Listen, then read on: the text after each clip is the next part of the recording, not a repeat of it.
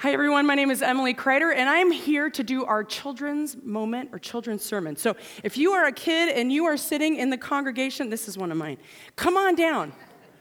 Come on down. There's something interesting on this stage you might need to see. So, I encourage you to come and sit on this rug, or you can sit right here in these pews. Come on down. Look at all our friends. Oh, and look at all these friends. Aren't you so excited? Okay, did you guys remember that today is the church's birthday? Did you know that? Guess how old the church is today? 150. Do you know anybody that's 150 years old? Me neither. Me neither. There used to be people in the Bible that w- went all the way till like they were 200. Can you even imagine? Or later. Don't check my Bible trivia. Okay, how many of you love your birthday? It is so exciting, isn't it? We look forward to our birthday for like the whole year. We think about what we want to do, and we think about our friends and who's going to come, and the kind of food we might eat, and the presents we might get. But you know the problem about our birthdays? Did you know there was a problem?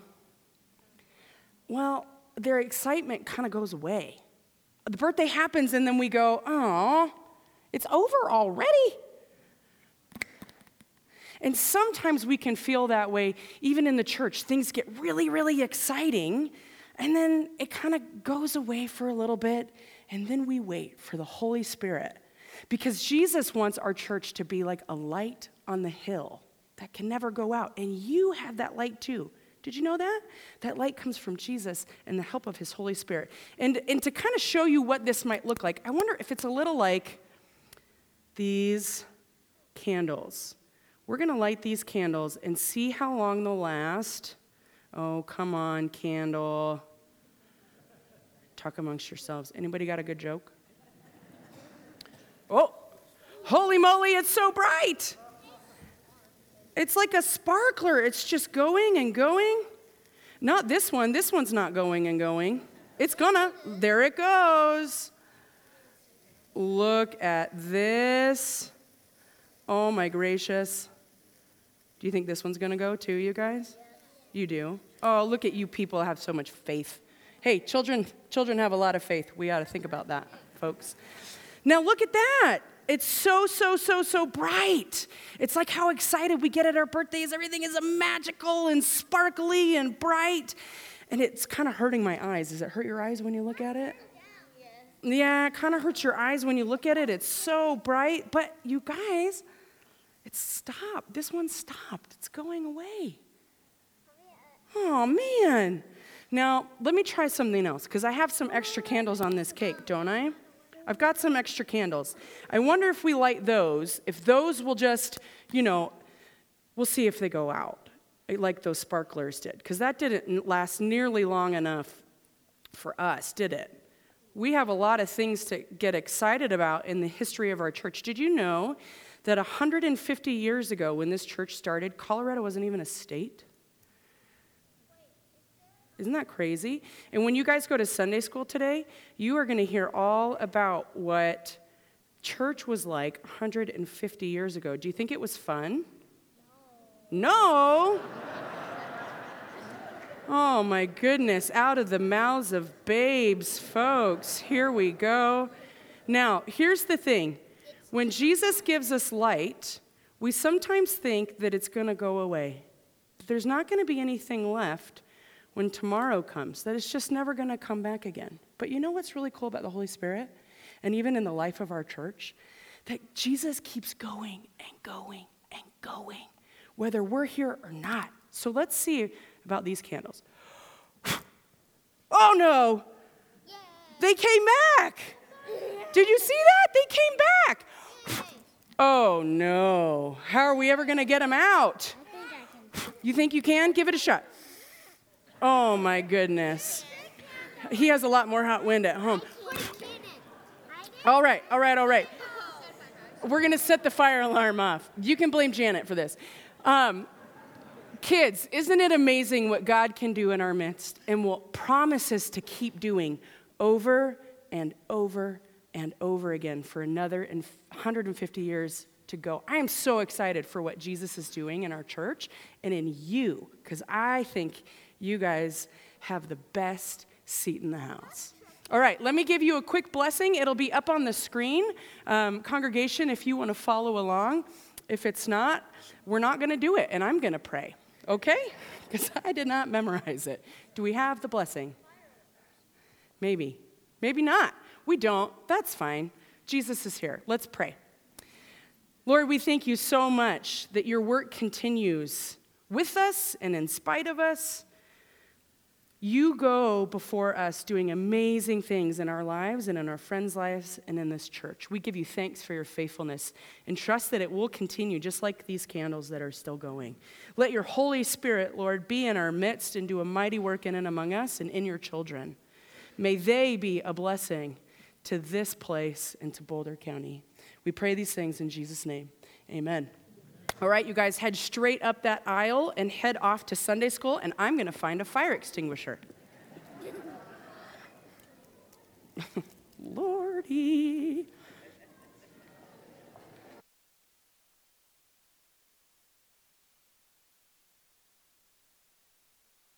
Do well.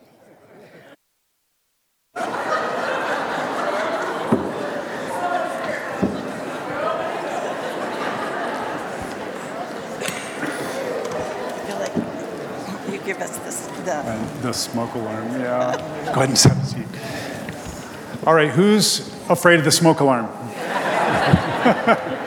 you know, we have lit those off before in this church during high holidays, and uh, the, fingers crossed we won't uh, today. Hey, uh, again, just so good to see so many of you here. Uh, many of you are back uh, after a time away, and it's kind of like old home week here. And it feels so good to see uh, familiar faces also in the choir. Great to have you here. And it is my privilege to uh, reintroduce to you some old friends of ours uh, from our church history.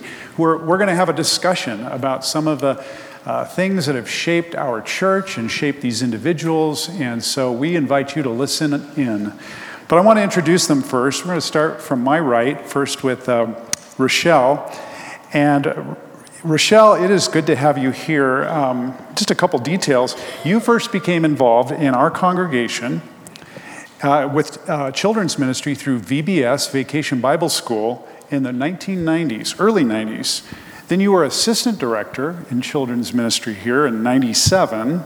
And later you were our children and family ministry director all the way to 2012. So you had 15 years of service here. And you then went to seminary, and then you graduated with an MDiv and a master's degree in counseling.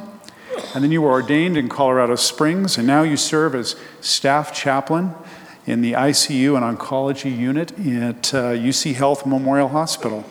And you and your husband Roger attend First Pres in Colorado Springs. It is great to have you back. Thank you.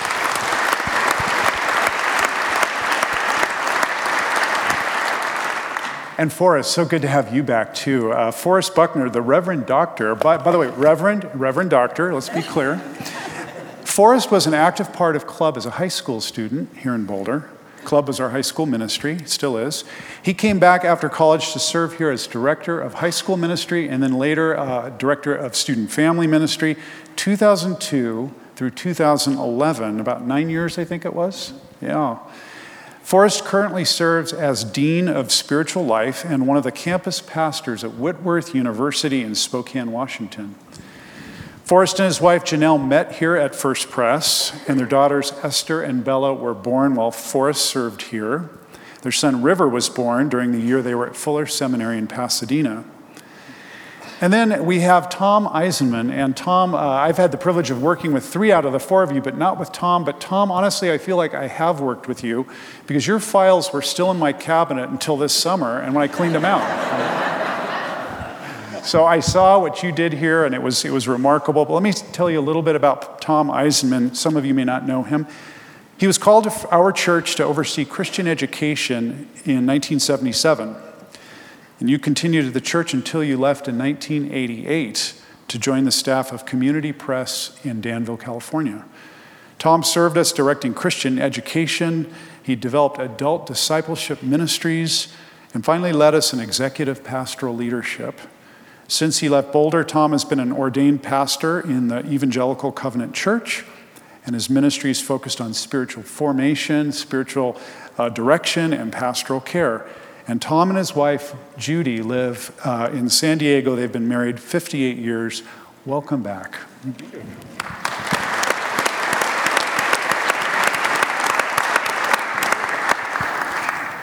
Are you ready, Keith? Oh, how the tables have turned. Keith, the Reverend Keith Vandegrift, was associate pastor of mission at our church from January 2000 till August 31st, 2016. 16 years of service. Keith has two adult children, Chris and Anna, and is married to Lana. Keith loves to hunt and fly fish. Keith is a beloved curmudgeon, known for his wry humor and snarkiness, and currently serves as pastor at the Eckert Presbyterian Church in Eckert, Colorado. Welcome back, Keith.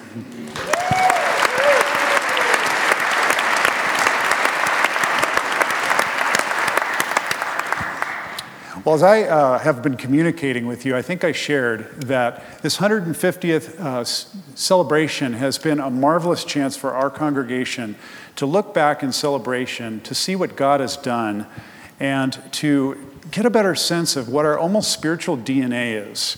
What is unique and uh, important about our life together under the good grace of God? And so at our symposium a few weeks back, we had people like you come back and share stories about ministry and how you were launched from this church. And it, it, was, it was a shot in the arm. It really was. And now uh, you get to join us in this conversation. So we're really grateful you're here. And wanted to sh- ask you this first question. As you think back on your time at our church, what are some of the stories worth remembering? Important moments that have stuck with you? I am tempted to say ladies first. Rochelle, why don't you start us off? Um, okay, so my um, my stories, of course, are going to be about the uh, children, and I was thinking. Um, how wonderful. I think my very favorite, very favorite day was always Palm Sunday when the kids would come through waving their palms and parents would be watching to see, and Peter would be looking at his watch, wondering, oh no, how long is this going to take?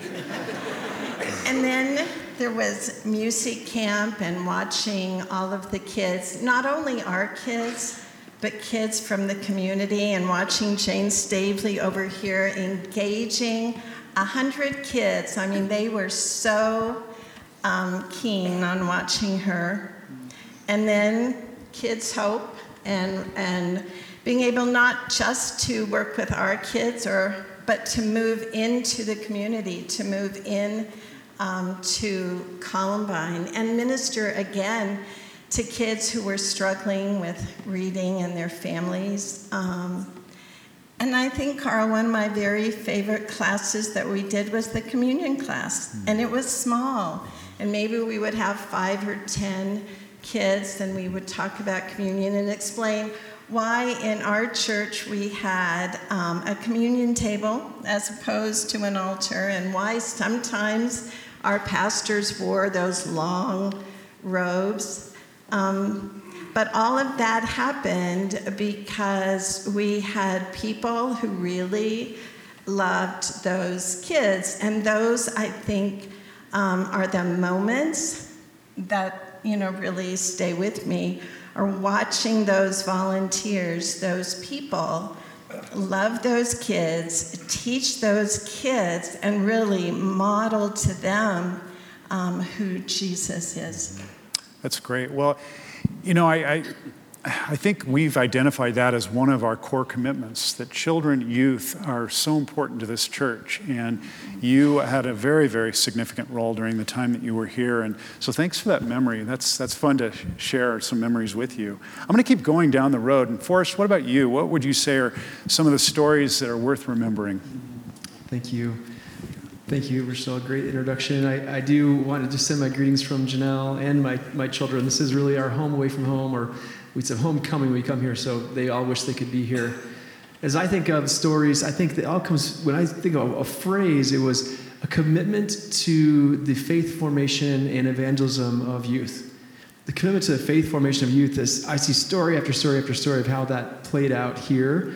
And one was in my story. And as I was someone who didn't grow up going to church, and it was through a family in this church that decided to host a fellowship of Christian athletes meeting, Greg and Lenny over here at Parr, that I first heard about Jesus through a, a student who had been empowered by this church, Jeff Parr, to be a light for Christ. This church empowered him and said, You have a, a witness to give. And he invited me to an FCA meeting, and I heard about Jesus. And then some friends dragged me to the annex to a, a Bible study where I first had the taste of Christian fellowship and the fun and the joy of youth ministry in the annex and all that happened with club and high school ministry. And then got involved in Salt and Light and got to sing with Marv and Alice Crawford and be a part of this big choir and see, wow, so church is something that's valuable and start seeing some models of Christian faithfulness in the saints who are here and who many are here today. And I just look out in such gratitude that this was, I call this my incubator of faith, where I got to see and learn what does it look like to be a, a, person along different stages of life who's walking with Jesus and faithfulness to Him and love for God and love for others. And in that incubator, I was baptized and equipped and said, You, Forrest, have something to offer. And so I continued in my ways of kind of trying to point people to Jesus the way I had been pointed to Jesus. And uh, when I came back here after my engineering studies, and the First Pres took a risk on me and said, We're going to hire this 22 year old engineering grad to come and lead the high school ministry. And I was shocked and honored, and was it's such a gift to be a part of that story then in my own life here, and then equipping me through seminary, through great supervision and mentoring and colleagues to say maybe I could be a pastor. And again, that equipping, encouraging, incubating that modeled for me that, that path of faithful uh, faithfulness that led me to seminary and PhD studies and then to where I am now. So my own story, it's, it's selfish, but I'm so thankful for the church, this church's role in my story. I could also talk about all kinds of amazing youth ministry things that I got to see and be a part of, whether it was up at Highlands Camp, night games, or spending the night here and secret, wonderful senior uh, rites of passage called Odos, and seeing the hilarious games in in the annex and playing, uh, air, uh, playing floor hockey in the fallout, all as a means of relational transformation and witness to Jesus this God who comes to us in love. All the way going back to Harlan Shoop, that he showed up at Boulder High with that van to take him to camp. And that led to uh, the years here when we went up to snow camp with 10 buses and 450 students, high school, middle school students, and 100 volunteers, all because we wanted to help the youth in this area get to know Jesus more. And seeing what happened and has continued to happen from those relationships is incredible. One, one full circle story. Uh, I got to, uh, when I was here, we had a, a, summer club we used to do out in people's backyards. Again, part of the ministry and the DNA of, of First Pres of going and Grace Commons of going, not just waiting for people to come to us. We went and did club at this house in Niwot, and I met this young man named Kurt, and he was just checking out faith and was into athletics, and we started talking, and he got involved, and he came to trust Jesus over those years. And recently, I was able to reconnect with him in Spokane, where he is I've been a pastor, uh, ordained Presbyterian pastor in, in San Francisco Bay Area, now in Spokane. And he came and said, Forrest, it's been so long. And all came back to this place here where God had grabbed his heart through the ministry and witness of this church and its investment in the formation of youth and youth ministry. So there's a couple stories for me. That's, that's fantastic. That's great.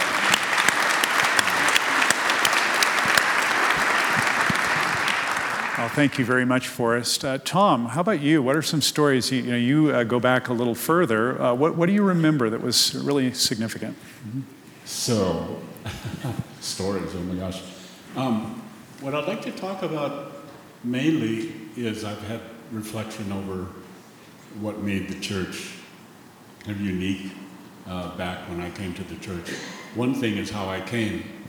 Um, answered a little ad in Christianity Today, uh, First Presbyterian Church in Boulder, looking for director of Christian education. I was teaching school in Rochester, Minnesota.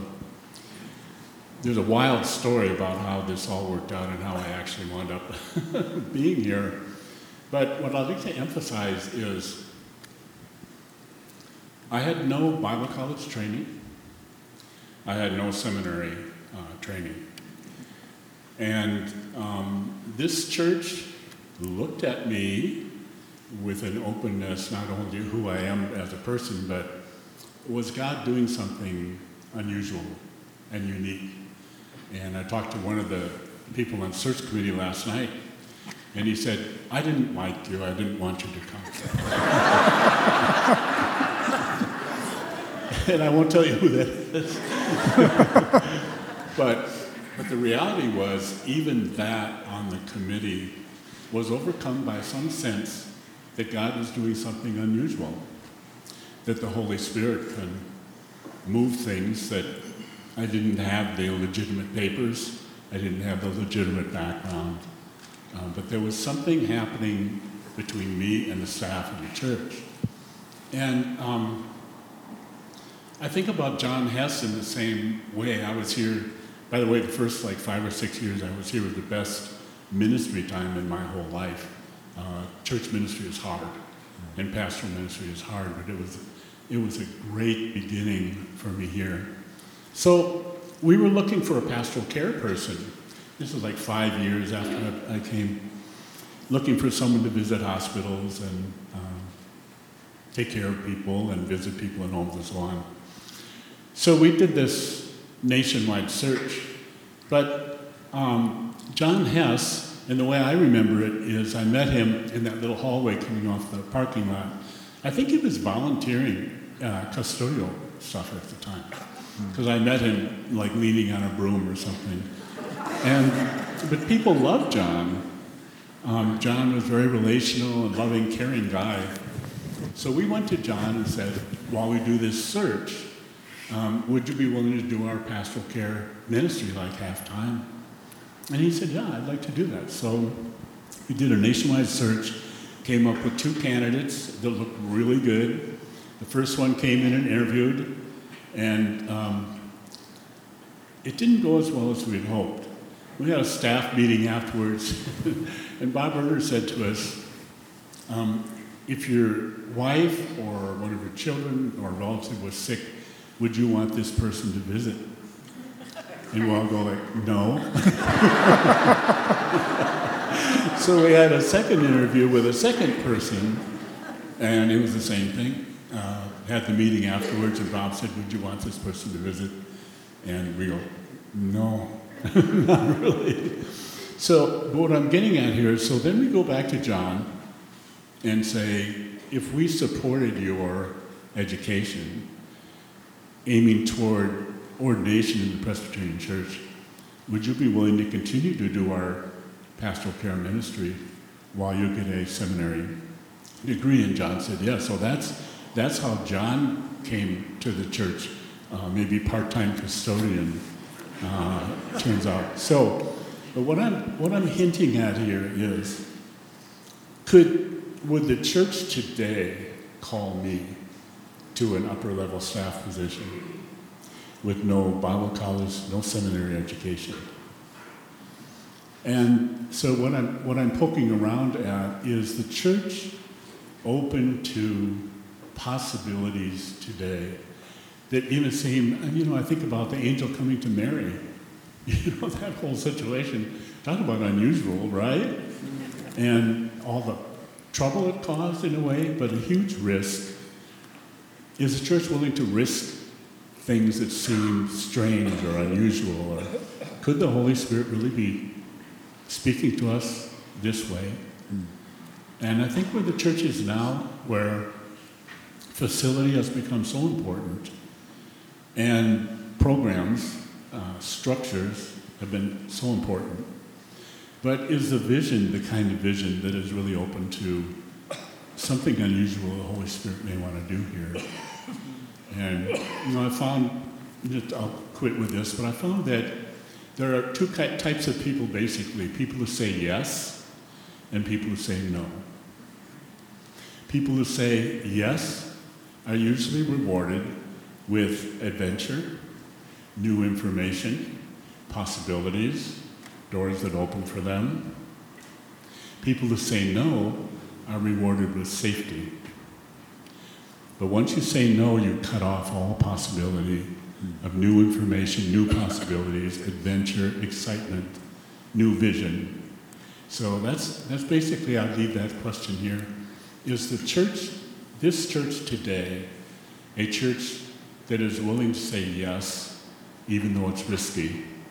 It's hard for this church because the church has been through a lot of hard, um, difficult situations, and what happens, you get more and more conservative. Everybody gets more afraid to make an edgy decision because you've been hurt. But the more you close off yourself to possibilities, the smaller your church uh, becomes. Hmm. And I'll just stop there. Thank you. Thank you.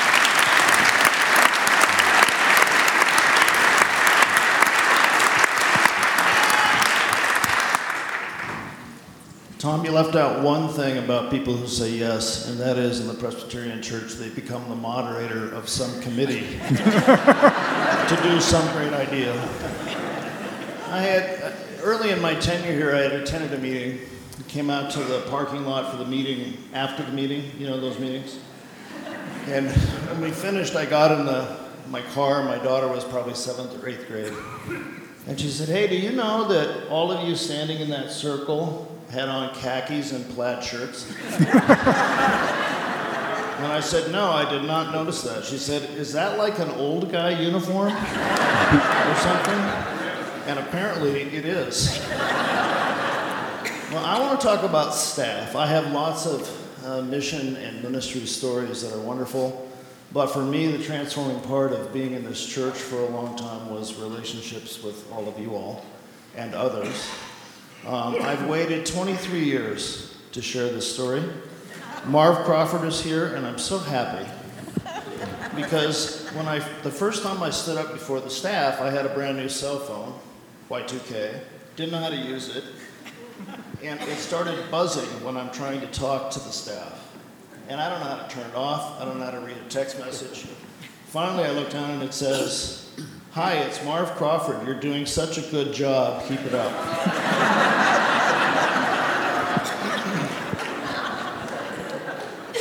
so later, we were at the 80 plus uh, birthday party, which is always a highlight. We were in Erder Hall, and the, the pastors were lined up to sing hymns. And John Hess, who always came late, was on the end, and then Don Meeks, and then Dave Strand, and then me, and then on down toward Marvin and Peter.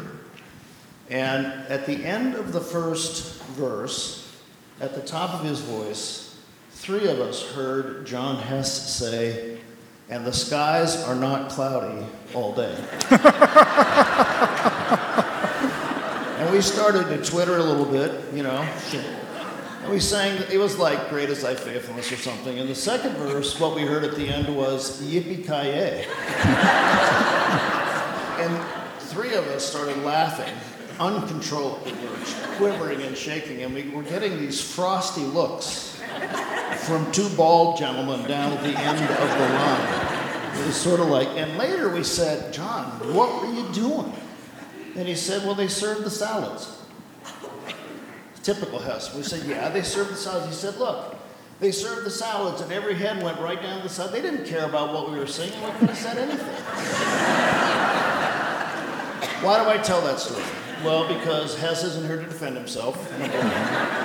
Number. Two, we, uh, in our relationships, our staff relationships, I think we tried to take kingdom ministry and the scriptures and the church and the work of the gospel with utter seriousness, but not take ourselves too seriously at all.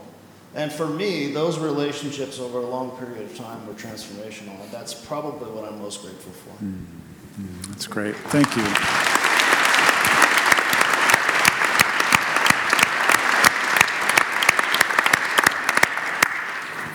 Well, those are all such great stories. And um, we're going to shift gears and sort of think ahead. We've looked back, but I want to think ahead with you.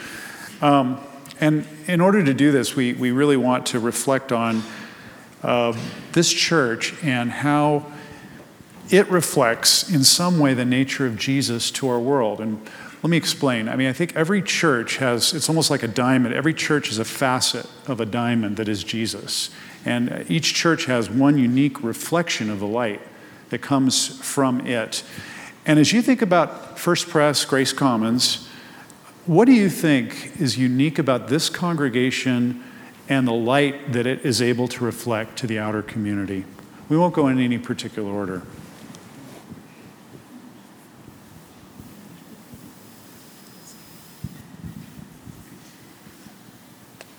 I think in, in my own story and experience, it's the faithful witness of the saints. This amazing, beautiful people who have faithfully committed to Christ and to this place and to Boulder and saying, We are going to be rooted here and serve here and let uh, our efforts towards participating in God's kingdom work uh, flow from us here. And I got to see that in so many ways in, in the way time I've been connected with this church over the last 30 years. When uh, I was back, whenever we come back here uh, as a come back to Boulder as, as my, my family, we always try to be here for a Sunday so we can come here. This, like I said, this is our one of our homecoming places. And uh, not too long ago, six months ago or so, we were here, and I did some of the uh, some met Topher over here for healing prayer. I see Topher over here, Fox, and we prayed for this church, and the image that we saw was this picture of, of light just bursting forth out of this building over the city, over the university. This beautiful light just pouring out over Pearl Street, over NIST, and uh, over all these different places, over Google and the high schools. And this light just pouring out in the middle of the city. And that's the picture I think of. I think of this faithfulness of the people, you here, and people through the ages, the cloud of witnesses, who said, We are going to stand here with Jesus, and through us, he's going to shine his light, pour his light over this city.